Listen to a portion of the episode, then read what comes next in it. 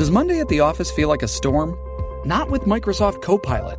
That feeling when Copilot gets everyone up to speed instantly? It's sunny again. When Copilot simplifies complex data so your teams can act, that sun's shining on a beach. And when Copilot uncovers hidden insights, you're on that beach with your people and you find buried treasure. That's Microsoft Copilot. Learn more at Microsoft.com slash AI for all.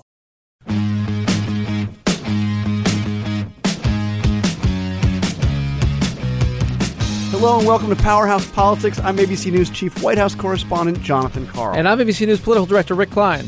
So, uh, Rick, we had a little bit of news today. Uh, the president uh, spoke to reporters as he left uh, uh, South Lawn to go to Lima, not Lima, Ohio. Ohio.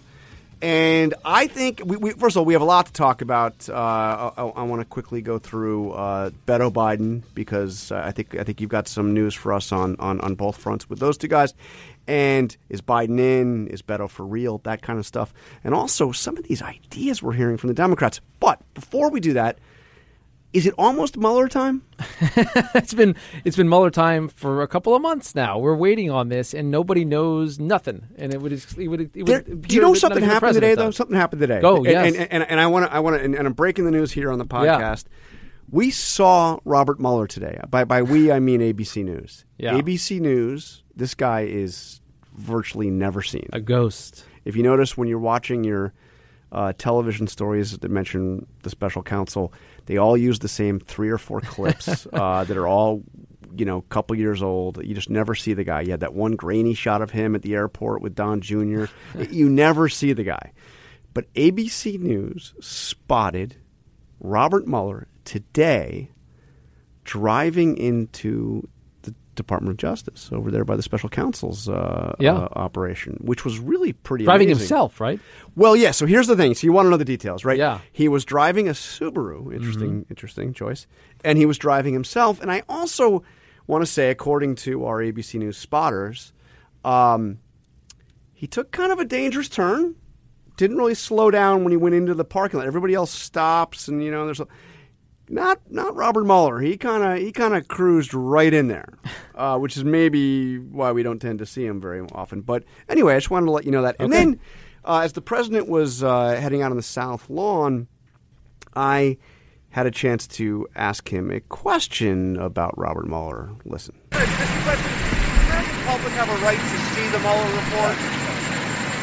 I don't mind. I mean, frankly, I told the House if you want, let them see it. Again, I say, a deputy, because of the fact that the Attorney General uh, didn't have the courage to do it himself, a deputy that's appointed appoints another man to write a report. I just won an election with 63 million votes or so. 63 million. I had 206 to 223 in the electoral college. 306 to 223. And I'm saying to myself, wait a minute. I just won one of the greatest elections of all time in the history of this country, and even you will admit that. And now I have somebody writing a report that never got a vote. It's called the Mueller Report. It's called the Mueller report. Uh, that was a lot of things interesting in that answer. I mean, first of all, he got what did he say? Sixty-three million. How many million votes did Hillary get? He didn't. Um, he didn't A couple million more. Okay. Um, That gets to the interesting debate we'll have in a few minutes about okay, the no, electoral uh, college. well, yes. l- l- l- put that aside. Yes. But but but Mueller got how many votes? Zero. As far as we know. As far as we know, he And got 100. a- and did he he's get write- 100 votes in the Senate? And he's writing a report, and he was appointed by a deputy. I Got mean, 100 I- votes in the I Senate don't- to be confirmed. Actually, But- Trevor, uh, can you play the first part of that again? 'Cause I- the first part's where the news was, not on all of that. I don't mind. I mean, frankly, I told the House if you want, let them see it. Okay, th- so there you go. The president's on record just as definitively when he told me that time, getting on almost two years ago, that he absolutely 100% would agree to an in person interview under oath with Robert Mueller. He would do it. Now he has told me just as definitively he's got absolutely no problem with the American people seeing the Mueller report. So I think, given those, I mean, I, he'll, he'll just. Just as he did that, in, uh, that that interview under oath. Maybe Mueller's still waiting on that. Maybe that's the delay. The president hasn't called Oh, him yeah, back. he never yet. actually did that interview. Yeah, That's right. Okay. Would you But- be willing to speak under oath to uh, give your version of, of those One events? hundred percent. One hundred percent. So if, if, if- so, if the chances of the interview that was good with Trevor was, was, was the the one hundred percent chance of the interview the, the the chances of the public release of the Mueller report is it is it uh, more than one hundred percent? Close. It, We're in the neighborhood. we're in the neighborhood. So anyway, that's going to be very interesting. I, I can't give you. I can just tell you one more thing, and then I want. I do want to get on to where we are with the Democrats. But um, uh, we were across town, Washington D.C. Reporters at news organizations everywhere, in something of a state of frenzy, because there was a widespread expectation that the Mueller report could have been finished, and it could have been announced today. Today was the day. But then we see Robert Mueller coming in, going to work like every other day, and uh, nothing. And remember, there's going to be a two step process here. We're going to learn that he's done, it was turned over to the Justice Department, and then some period of time later, we'll learn how much is going to be released. But anyway, so that's. That's all I have to say about uh, about Mueller time. But I, I wanted, to, since we do have the political director for ABC News in the uh, on the podcast today, I, I saw a big screaming headline in the uh, Wall Street Journal that said that Joe Biden is telling people he's running. So does that mean he's in?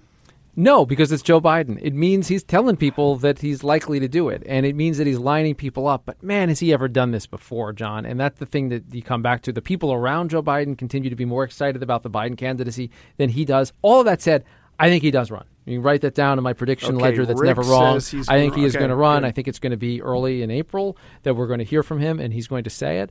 Uh, this is more real than it's been in the past, but it is not a done deal. And uh, you know, I'm picking up and talking to Democrats a lot of frustration about what's taken so long. You say you want to do this, let's do it already. His Is he just team- waiting for the quarter fundraising so he doesn't have to release fundraising numbers? Ding, ding, for- ding. That's a big piece of it. But his team also insists that there's just there's no timeline that matters to him. That he's the vice president, former vice president. He is the front runner in any national polling, and that he can go on the time frame that he is comfortable with. He's blown past his previous deadlines. Now we're talking about this early April window. We'll see. Is he going to be the front runner if he runs? Is he going to be the front runner six months from now? I'd actually say I'd amend what I just said. He's not the front runner now, and so six Well, there's, months. a guy, now- there's, a, there's a guy named Bernie Sanders that I've seen on top of some of those polls. I would say there's no front runner. Period. End of story. I think there's a couple that'll numerically be higher in the polls, and Bernie Sanders, Beto, who we should talk about, and and and Joe Biden are among them. That doesn't make them front runners. This is not anything like the last time around when you had Hillary Clinton go wire to wire as the front runner. Uh, this is this is a lot closer to the free for all that Republicans, frankly, have done uh, most recently in the last couple election cycles. And I don't think anyone enters this at, when, when and if Biden enters, include his name on this. I don't think anyone name enters this as the person that is ahead of the pack. Okay, well, uh, Beto O'Rourke, who you mentioned, is the front runner in terms of money. Am Yeah. Correct about that? Yes. That's, that's pretty remarkable. Early money, at least. Yes. Um, so he's been out there. Um, I've noticed he's jumping up on a lot of. He likes to go up on things. He likes to stand up on like counters Yeah. and tabletops, and even when people are down down low. I don't. Do you know what that's? And he's tall. He's like six six, so it's Yeah. the- not necessarily. It's a thing. It- this is his thing. He's got a lot of energy. Jump up on a thing, wave his arms around. His and- arms move. He moves a lot. He is he is energetic. He is ready. He is ready to tackle the problems of the country. and he's, giving been a, everywhere. A lot of specifics on the policies that he's uh, that he's going to do. He gets into real detail, really wonky. Wait a second on that one. Not Wait really? a second on that one. I look. So, you, sometimes voters ask the best questions, John. You know, the report, us reporters sometimes are nicer than, than voters can be. Take a listen to this. This is uh, in Pennsylvania. Uh, this is a question that uh, that uh, Beto O'Rourke faced from a voter. When are we going to get an actual policy from you instead of just like platitudes and nice stories? Thank you. So in every single policy area, I'm trying to describe not just the goal and the aspiration, the, but the path that we will take to get there. I understand if we disagree or come to different conclusions. That's the genius of our democracy. I appreciate you being here and asking the questions. Thank you. Okay. So w- wait a minute. I, I so he was asked when he's going to do the policies and not just the platitudes and nice stories, and then did he go on to offer some platitudes and a little bit of a nice story? We had a couple of these. the- I, should also. This was like his fifth day of campaigning or something. So you don't It's think the- he needs to have the, the, the, the white paper out on how he's going to I remember with the Fed? I remember in I think it was March of 2007 being at a forum in Las Vegas where on healthcare and Barack Obama had no answer for a healthcare plan and he basically He ended is- up coming up with one. I was going to say, did, he ever have one? He, I feel like he made up for that uh, afterward. But his basic answer was like, "I'm brand new. I'll figure it out." And and he was panned for it at the time, and they went back to school with him to figure it out. I think that's going to happen. Have to happen with Beto. You know, things are so hypercharged these days. We've already had a Beto boom, a big backlash against it, and then another boom when they the released that numbers came out. six point one million dollars in 24 hours. The numbers that even Bernie Sanders couldn't reach. So I think answering the question right away: Is it real? Is there something there that, that, that that's real? Yeah, of course it is. Is it is it everything? Well, not yet. And voters are going to have a lot of questions about this. And the other candidates who've been pushing forward on policy in really interesting ways are going to have tough tough questions for him when we get around to debate time. Um, he, he did offer one specific early on. We talked about on the podcast a few weeks ago about uh, when, when he was asked, "How about the wall that's already there on the border? Would you tear that down?" Yeah. Wow. Yeah. He said he said he, uh, he might just want to do about that. Think about that. He thinks about a lot of things, and that- thinks, that- that- yeah. one of the answers that he that he gives. But is he a moderate? Is he a liberal? Yeah. What is he? I mean, he's uh, He's Beto. you- I mean, you, you see some discussion that he's actually had a, had a had a fairly uh, moderate to conservative Yeah. a record in the House. He spent six years in the House. I mean, Yeah. that's there's a lot of votes to come over. Um, um, you know, I mean, I don't know. I- he- What- what- what's your assessment? Where, where is he? We, you know, he was the great hope to, to take on. You know, he was like the, the, the David against the the the, uh, the Goliath of, of Ted Cruz in Texas. Um, you didn't have to, I guess, have a lot of specifics, Right. Uh, when, when you're that, the, you know, everybody who doesn't like Ted Cruz wants you to win, and That's right. Um, likes the way you, you you speak truth to power, but but what I mean, what do we know about his? He's- where does he fit on the spectrum? He, Rick? he's been almost everywhere on the spectrum. He ran as a conservative alternative uh, in a Democratic primary before he came to Congress, and um, I think he, he started out very much in a moderate lane, trying to win in Texas. He has moved more toward the liberal side of things, and it is again a lot like Obama, who was in a vessel, in his own his own description at one point that a lot of people poured their hopes and aspirations into. He's got to fill that up at some point, and and we don't know where he is on the policy spectrum because he frankly hasn't said, or he's contradicted himself and taken positions that are confusing on this in the past, and he's up against a lot of wonks, guys who are going to take policy positions. Does he have that? Does he have that thing that Obama had? I mean, you know, Obama at his height, at his rhetorical best, Yeah. is you know one, one, one, one of the best public speakers that we've seen uh, in, in, in American politics uh, in, in our lifetimes. At, at his height, Yeah. Um, does does does Beto have that? I don't think he's the pure political performer that Obama is, but he may be closer than anyone else that's in the field to, to being able to deliver on that.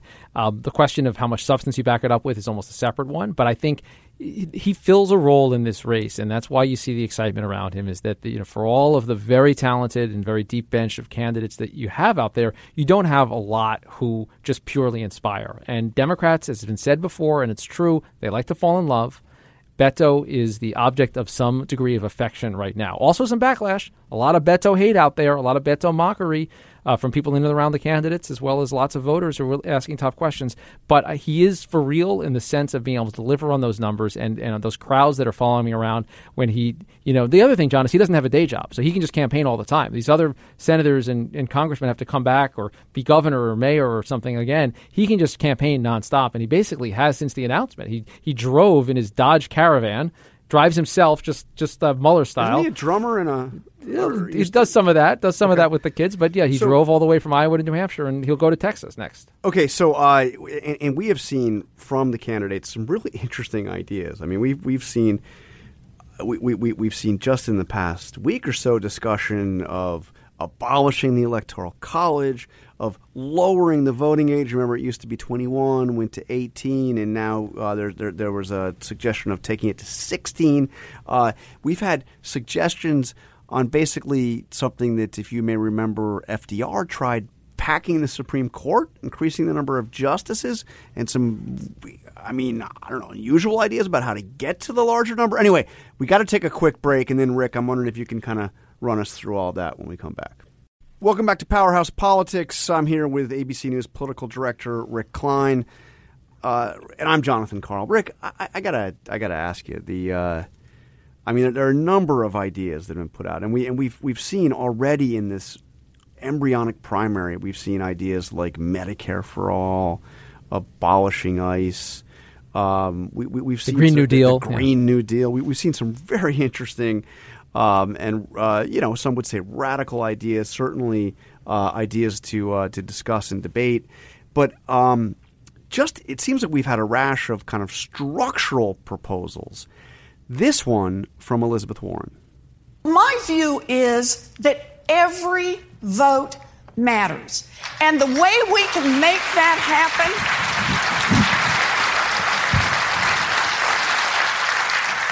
is that we can have national voting, and that means get rid of the Electoral College and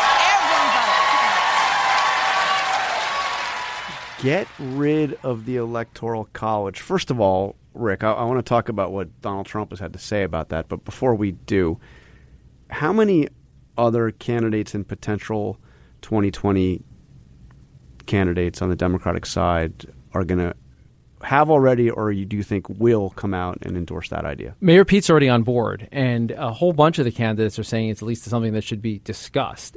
This seems like an easy thing in some level for Democrats. We've seen two elections just in the last two decades where the winner of the popular vote was not the winner of the Electoral College and therefore was not the president. In both of those cases, John, I'm pretty sure it was a Democrat who cut the short end of that stick. And it is, of course, lots of Democratic voters in big blue dots on the map, like places like New York and uh, and, and Los Angeles or Chicago, for instance, that uh, that are uh, feeling like their vote is not counted the same because you can rack up a lot of victories in rural parts of the country. Uh, so I think this is going to gain traction. I am struck by how little political downside they see on this particular applause line. I mean, that was a big, big moment for Elizabeth Warren at that town hall. Yeah, and, what does it hurt? You, right. you, you, call for it. I mean, there's no chance it's going to happen. Certainly in time for this election, and yeah. uh, um, and there's, uh, I mean, changing the Constitution has, has been done yeah, many times. We have the, a bunch of amendments, but I think this will be a. And there's serious efforts to try to short circuit it too. There's an interstate compact that would potentially. Well, did you see what Trump answer. said about it? Uh, go for it. So, so, so I thought Trump immediately pounced on this idea. Yeah. Um, again via Twitter. Uh, but but he said it's it's a two part tweet. I'm just going to read the, the relevant yeah, part I want to discuss with you. Um, he said the brilliance of the electoral college is that you must go to many states to win. With the popular vote, you go to just the large states. The cities would end up running the country. Smaller states and the entire Midwest would end up losing all power, and we can't let that happen.